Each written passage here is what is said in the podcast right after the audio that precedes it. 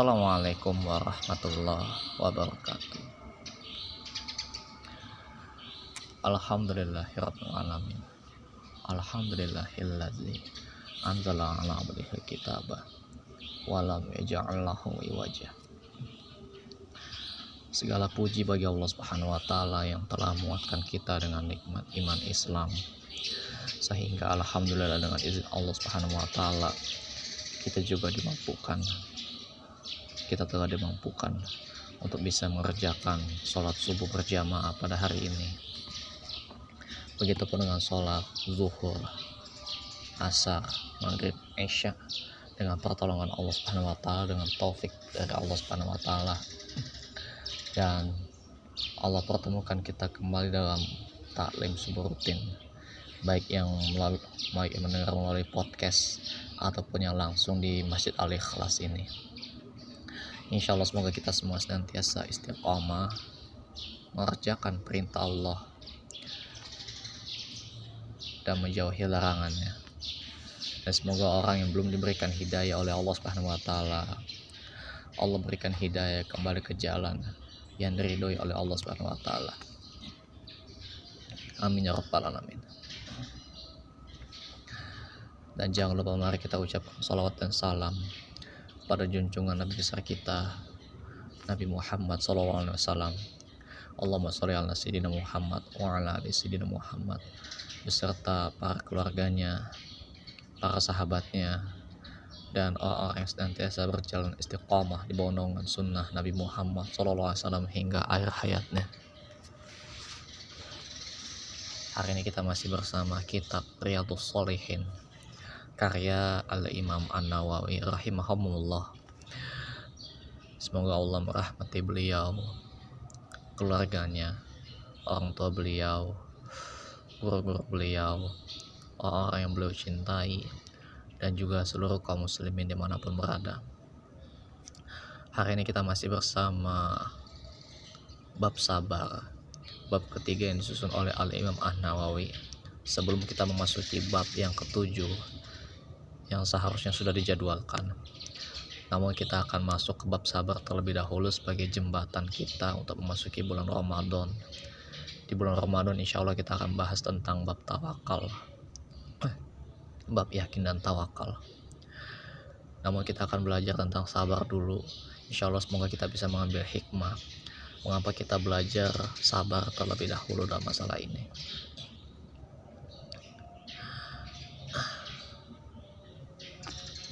Kita masuk dalam bab sabar yaitu bab ketiga yang disusun oleh Al Imam An Nawawi serta kita minta pertolongan kepada Allah Subhanahu wa taala. Rabbi zidni ilman warzuqni fahman. Ya Allah berikan kepada kami ilmu yang bermanfaat agar Allah senantiasa menjadikan ilmu yang bermanfaat ini dapat kita amalkan dalam kehidupan kita sehari-hari. Amin ya rabbal alamin Hadirin Allah muliakan, kita masuk ke ayat kedua.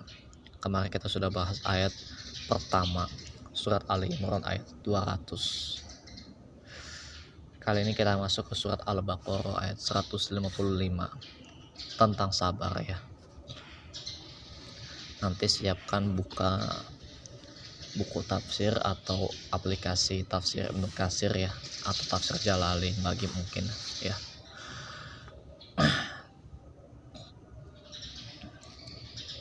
Nah, di sini kalau kita perhatikan ayatnya surat Al-Baqarah ayat 155.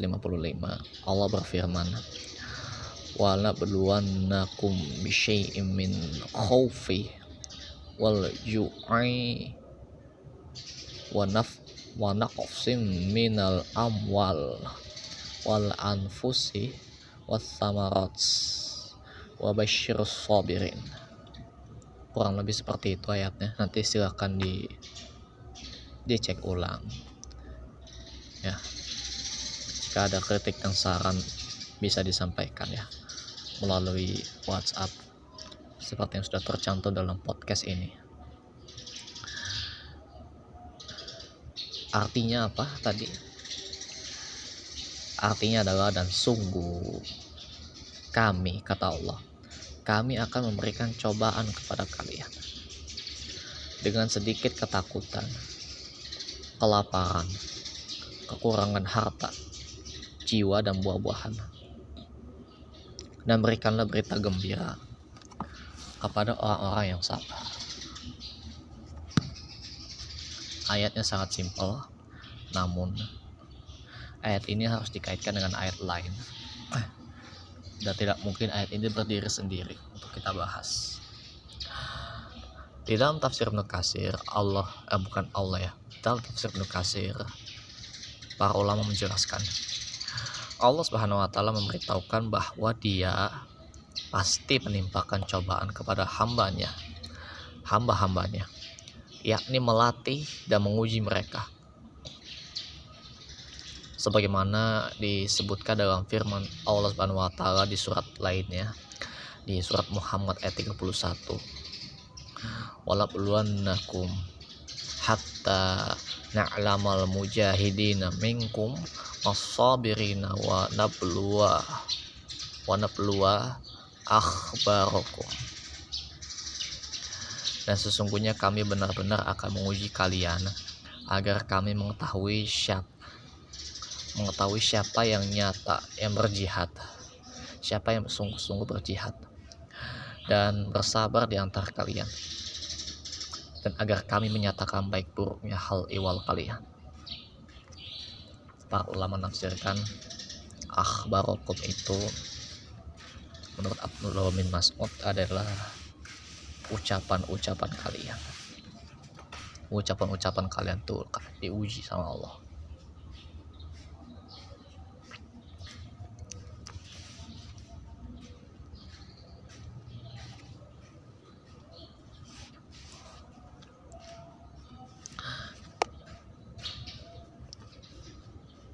Ada kalanya Allah Subhanahu wa taala mengujinya dengan kesenangan dan ada kalanya mengujinya dengan kesengsaraan berupa rasa takut dan rasa lapar. Seperti yang disebutkan dalam firman-Nya di surat An-Nahl ayat 112 dan ini banyak sekali yang harus disambung. Fa'azqahallahu libasal ju'i wal khauf karena itu Allah merasakan kepada mereka pakaian dan kelaparan dan ketakutan. Nah, kita balik lagi ke surat Al-Baqarah ayat 145. Di dalam surat ini Allah Subhanahu wa taala berfirman, "Bisyai'in minal khaufi wal ju'i." Dengan sedikit ketakutan dan kelaparan. Yang dimaksud dengan sesuatu ialah sedikit. Sedangkan wanaqsin minal amwal kekurangan harta. Yakni maksudnya adalah lenyapnya sebagian harta. Wa anfus dan kekurangan jiwa. Yaitu dengan meninggalnya teman-teman kaum kerabat dan kekasih-kekasih.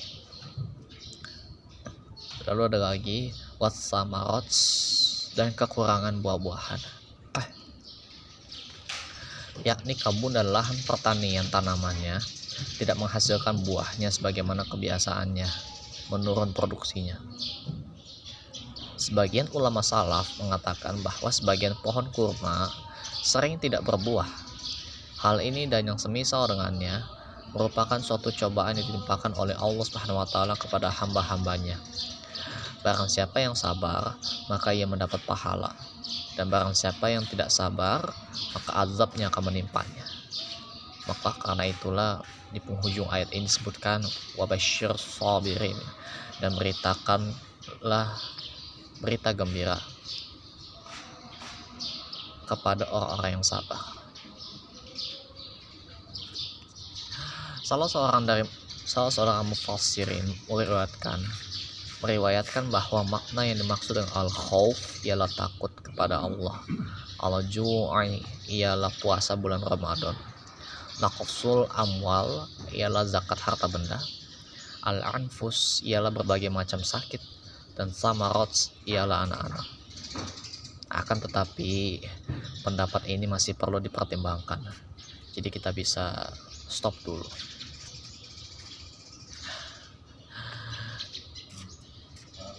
Oh iya.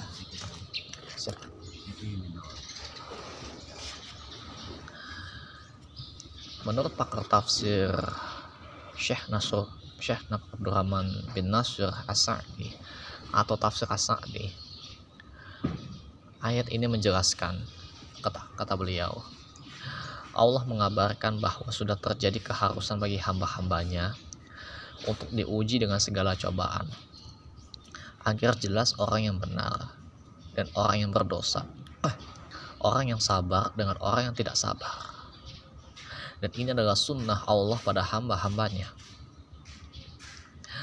Karena suatu kesenangan itu bila terus berlanjut bagi orang-orang yang beriman dan tidak diiringi dengan suatu cobaan niscaya akan terjadi dicampur aduk yang merupakan kerusakan baginya. Kemahabijaksanaan Allah memastikan untuk memilah-milah antara orang-orang yang baik dan orang-orang yang jahat. Inilah manfaat dari cobaan dan ujian, bukannya uh, untuk menghilangkan keimanan yang ada pada seorang hamba yang beriman, dan tidak pula untuk memalingkan mereka dari agamanya, karena Allah tidak menyia-nyiakan keimanan kaum mukminin.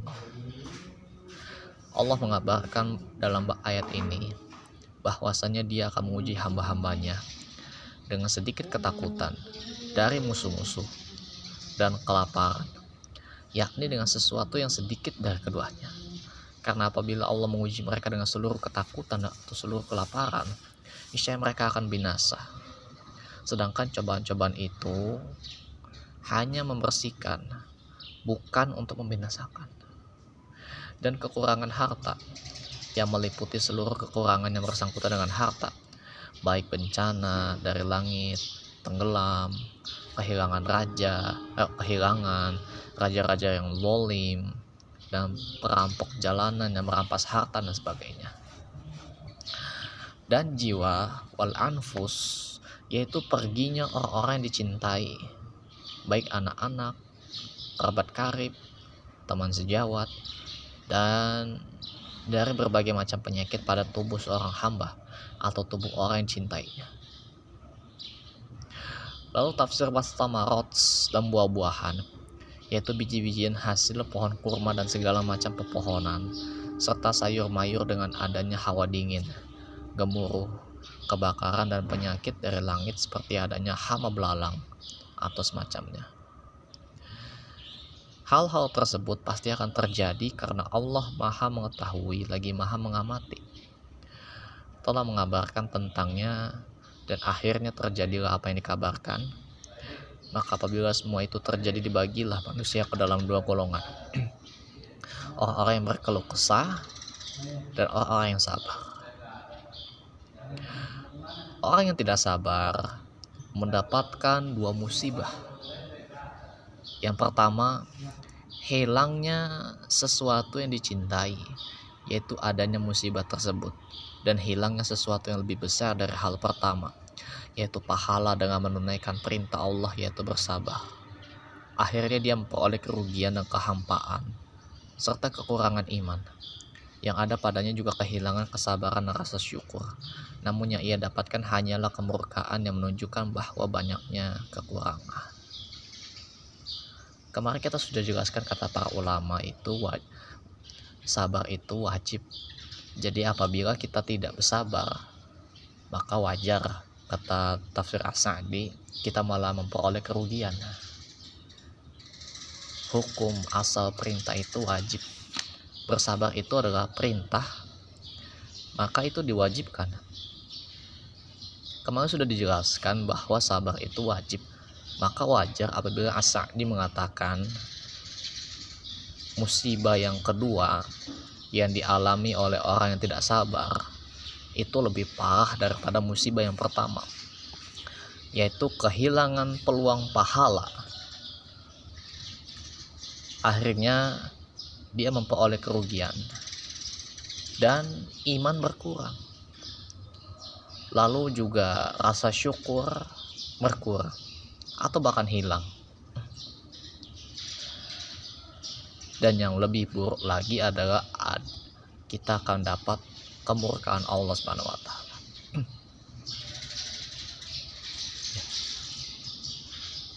Sabar itu wajib. Makanya kemarin juga dijelaskan sabar itu separuh iman.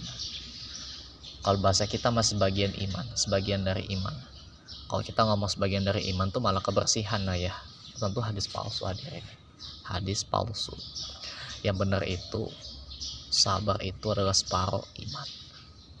Dan separuhnya lagi adalah syukur. Kita bisa bersyukur karena ada sabar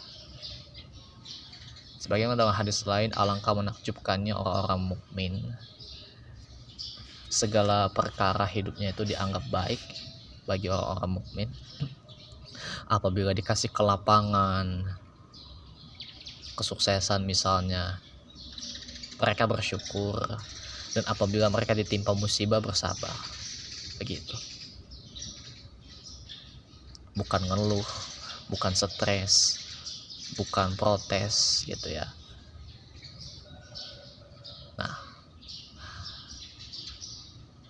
Adapun orang yang diberi taufik oleh Allah dengan kesabaran ketika terjadi musibah, nah kita jelaskan. Tadi kita sebutkan orang yang tidak sabar tuh konsekuensinya demikian.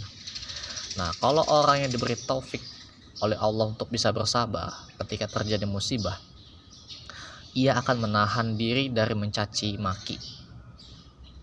Baik secara lisan maupun perbuatan. ia hanya mengharap pahala di sisi Allah Subhanahu wa taala dan ia tahu bahwa kesabarannya lebih besar daripada musibah yang menimpa dirinya.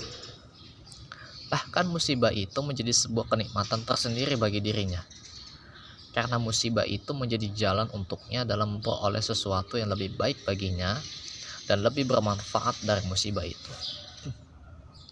Sesungguhnya ia telah menunaikan perintah Allah untuk bersabar yang akhirnya ia memperoleh pahala.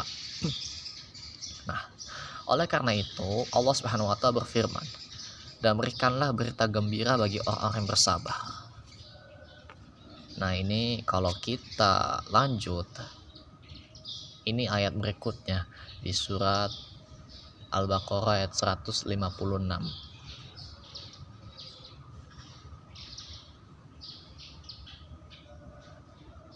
Kita coba cek ulang. Surat Al-Baqarah Al-Baqarah ayat 156 kita baca ulang tafsir Mukasir nah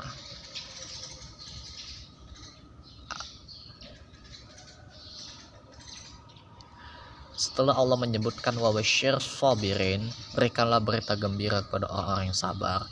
Maka ayat lanjutannya adalah surat Al-Baqarah ayat 156 alladzina iza asabathum musibatun qalu innalillahi wa inna ilaihi raji'un yaitu orang-orang yang apabila ditimpa musibah mereka mengucapkan innalillahi wa inna ilaihi raji'un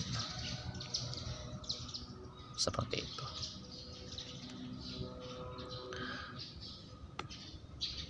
Itu kata beliau.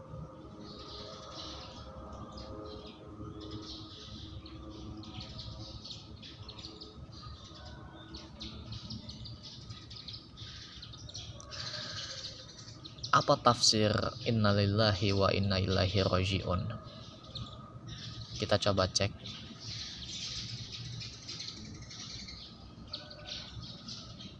ada tidak salah satunya.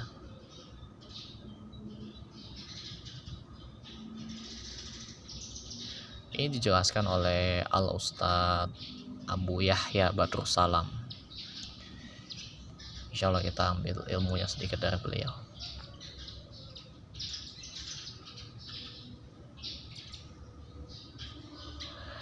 Dan beliau menukilkan kalimat dari Syekh Usaimin. Syekh Usaimin rahimahumullah. Tentang sifat orang sabar.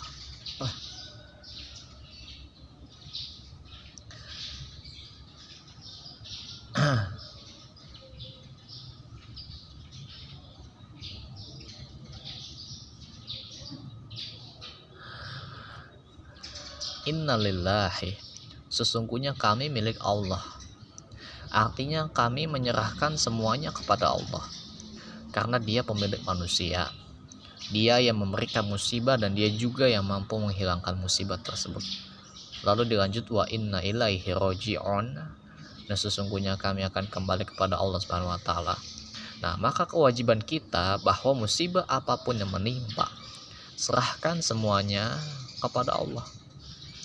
Hal ini bukan berarti kita tidak berusaha kita tetap berusaha tapi sambil kita menyerahkan semuanya kepada Allah Subhanahu wa taala. Dan ini menarik, ini mirip seperti definisi tawakal. Namun untuk bisa mengamalkan tawakal, tentunya kita harus sabar.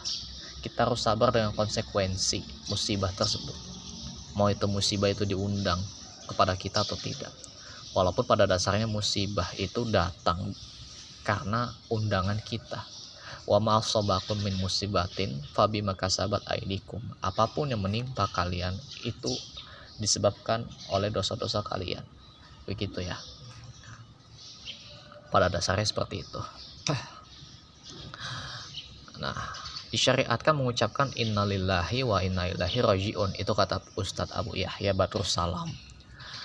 Dan disebutkan dalam suatu hadis Nabi SAW menambahkan lagi dengan doa Allahumma Allahumma ajurni fi musibati wa akhlif li khairan minha. Ya Allah berikanlah aku pahala dalam musibahku ini dan gantikanlah untukku yang lebih baik darinya.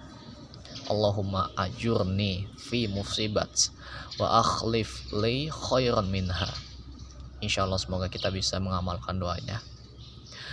Jadi kalau ditimpa musibah musibah apa pun yang menimpa dunia kita disyariatkan untuk mengucapkan ini. Lalu dijelaskan oleh beliau ada lanjutan ayat 157 di Al-Baqarah tentang besarnya pahala orang yang sabar. Itu tentang ayatnya adalah ulaika alaihim salawatun min rabbihim min rabbihim wa rahmat wa ulaika humul muhtadun.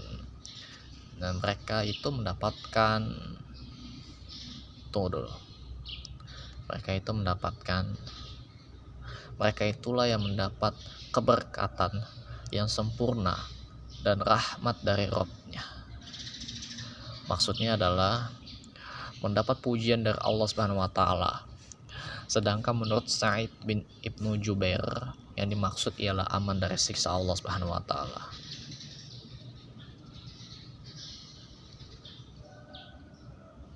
Begitu.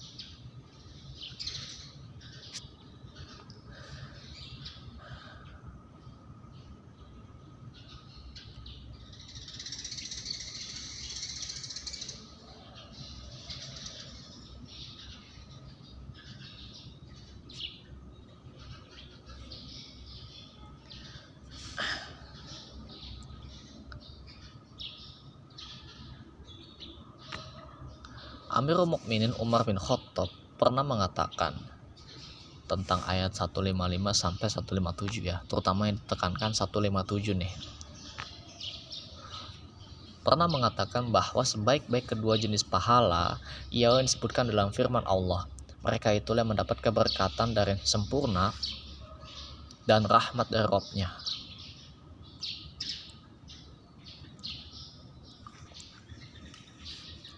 Kedua jenis pahala tersebut adalah berkah dan rahmat yang sempurna.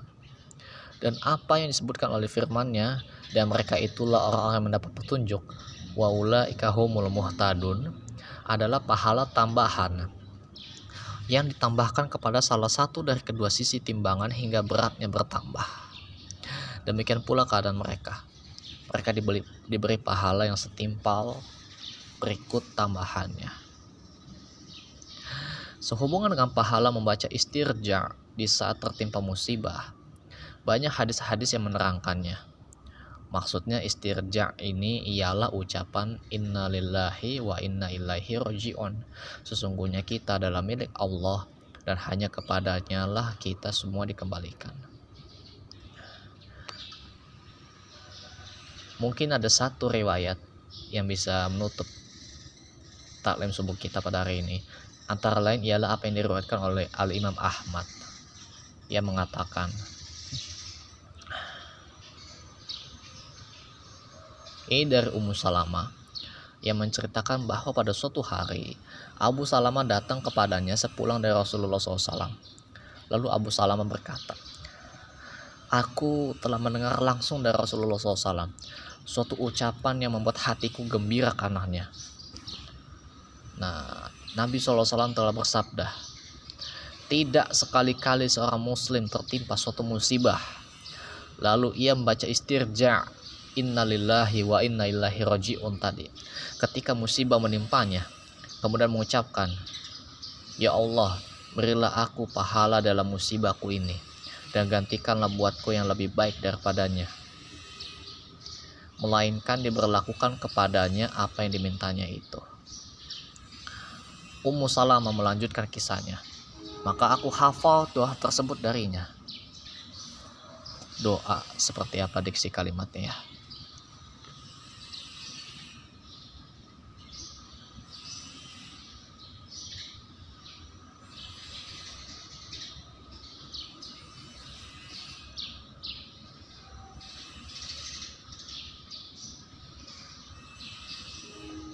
kita cari dulu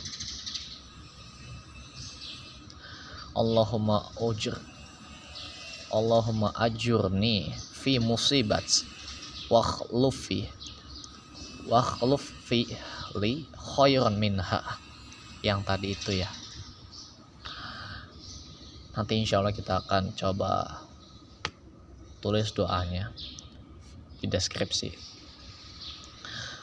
Maka aku hafal doa tersebut darinya.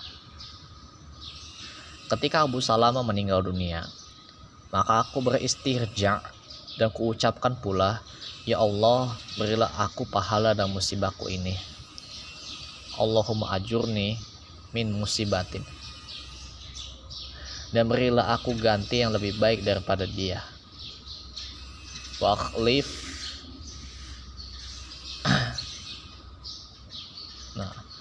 dan berilah aku ganti yang lebih baik daripada dia.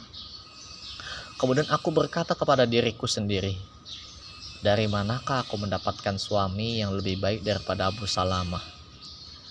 Tak kala masa idahku habis, masa idah itu empat bulan. Rasulullah SAW meminta izin untuk menemuiku. Ketika aku sedang menyamak selembar kulit milikku, maka aku mencuci kedua tanganku dari cairan garoks oros atau bahan penyamak dan aku izinkan beliau masuk. Lalu aku letakkan sebuah bantal kulit yang berisikan sabut. Kemudian Rasulullah duduk di atasnya dan mulailah beliau melamarku. Masya Allah. Beliau melamarnya langsung di depannya setelah Rasulullah SAW selesai dari ucapannya aku berkata wahai Rasulullah Aku tidak menyangka kalau engkau mempunyai hasrat kepada diriku. Sedangkan diriku ini adalah seorang wanita yang sangat pencemburu. Maka aku merasa khawatir bila kelak engkau akan melihat dari, dari diriku sesuatu hal yang menyebabkan Allah akan mengazabku karenanya. Aku juga seorang wanita yang sudah berumur serta mempunyai banyak tanggungan anak-anak. Maka Rasulullah bersabda, Adapun mengenai cemburu yang kamu sebutkan, mudah-mudahan Allah akan melenyapkannya dari dirimu. Dan mengenai usia yang telah kamu sebutkan, sesungguhnya aku pun mengalami hal yang sama seperti yang kamu alami. Sudah berusia lanjut.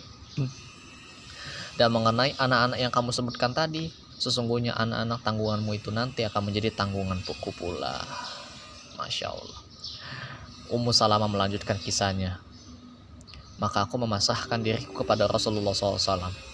Kemudian Rasulullah mengawininya. Sesudah itu Ummu Salamah mengatakan, Allah Subhanahu wa taala telah menggantikan Abu Salamah dengan orang yang lebih baik daripada dirinya, yaitu Rasulullah sallallahu alaihi wasallam. Masya Allah ya.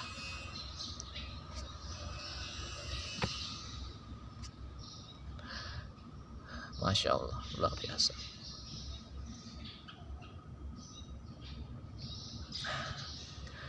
jadi penting ya kita harus membaca doa ketik ketika kita mendapat musibah. Di samping kita harus mengucapkan innalillahi wa inna ilaihi rajiun lalu kita tambah dengan doa yang diajarkan Rasulullah SAW Allahumma ajurni fi musibati wa akhlif li khairan minha. Dengan taufik dari Allah insya Allah itu simple mudah dan bisa dihafalkan dan diamalkan tentunya. Allahumma ajurni fi musibat wa akhlif li khairan minha. Ya Allah berilah aku pahala dari musibahku ini dan berilah aku ganti yang lebih baik darinya. Begitu. Bukan ngedumel bukan ngomel. Ya Allah kenapa musibah ini harus terjadi pada saya gitu ya. Kenapa nggak doa gitu? Kita selama ini masa dapat masalah lalu nggak beres-beres masalahnya. Salah satunya mungkin karena kita sudah seuzon sama Allah Subhanahu Wa Taala. Kita sudah ngeklaim diri kita ini merasa tidak pantas dikasih musibah. Merasa diri paling benar gitu. Mungkin bukan dengan lisan kita tapi dengan perbuatan atau dengan hati dan prasangka kita kepada Allah Subhanahu wa taala. Dan ini bahaya. Kita hanya ngucap innalillahi wa inna ilaihi rajiun pas ada orang meninggal aja. Pas ketika ada orang meninggal terus kita tahziah habis itu tahlilan tiga hari 40 hari seterusnya gitu padahal apa makna kalimat innalillahi wa inna ilaihi rajiun kita sudah tahu belum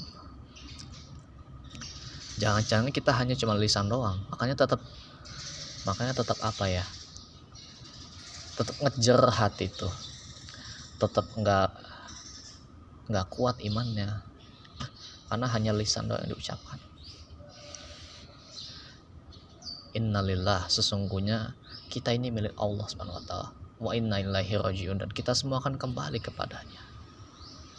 Pertanyaannya siapa yang bisa belajar mengembalikan segala sesuatunya kepada Allah Subhanahu wa taala. Itu yang perlu dicamkan dan insya Allah tafsir tentang innalillahi wa inna ilaihi rajiun itu bisa dibahas lebih lengkap oleh ustadz lain yang lebih mudah, yang lebih paham ilmunya daripada yang berbicara ya. Nah kita cukupkan sampai di situ. Insya Allah. Insya Allah besok kita akan membahas ayat berikutnya di surat Az-Zumar ayat 10 kalimat ayatnya seperti ini adalah innama yuwaffa sabiruna ajrohum bighairi hisab. Sesungguhnya hanya orang-orang yang bersabarlah yang dicukupkan pahala mereka tanpa batas. Dan semoga Allah berikan taufik kepada kita untuk bisa mengamalkan ayat ini dan juga meresapi kandungannya tentunya untuk bisa memahami ya. Mungkin sampai di situ saja pembahasan kita. Kurang lebihnya mohon maaf dan sebelum kita tutup marilah kita tutup dengan doa kifaratul majelis subhanallah wa bihamdihi. Subhanakallahumma wa bihamdika. Asyhadu an la ilaha anta astaghfiruka wa atubu ilaik. Muhammad. Walhamdulillahirabbil alamin. Wassalamualaikum warahmatullahi wabarakatuh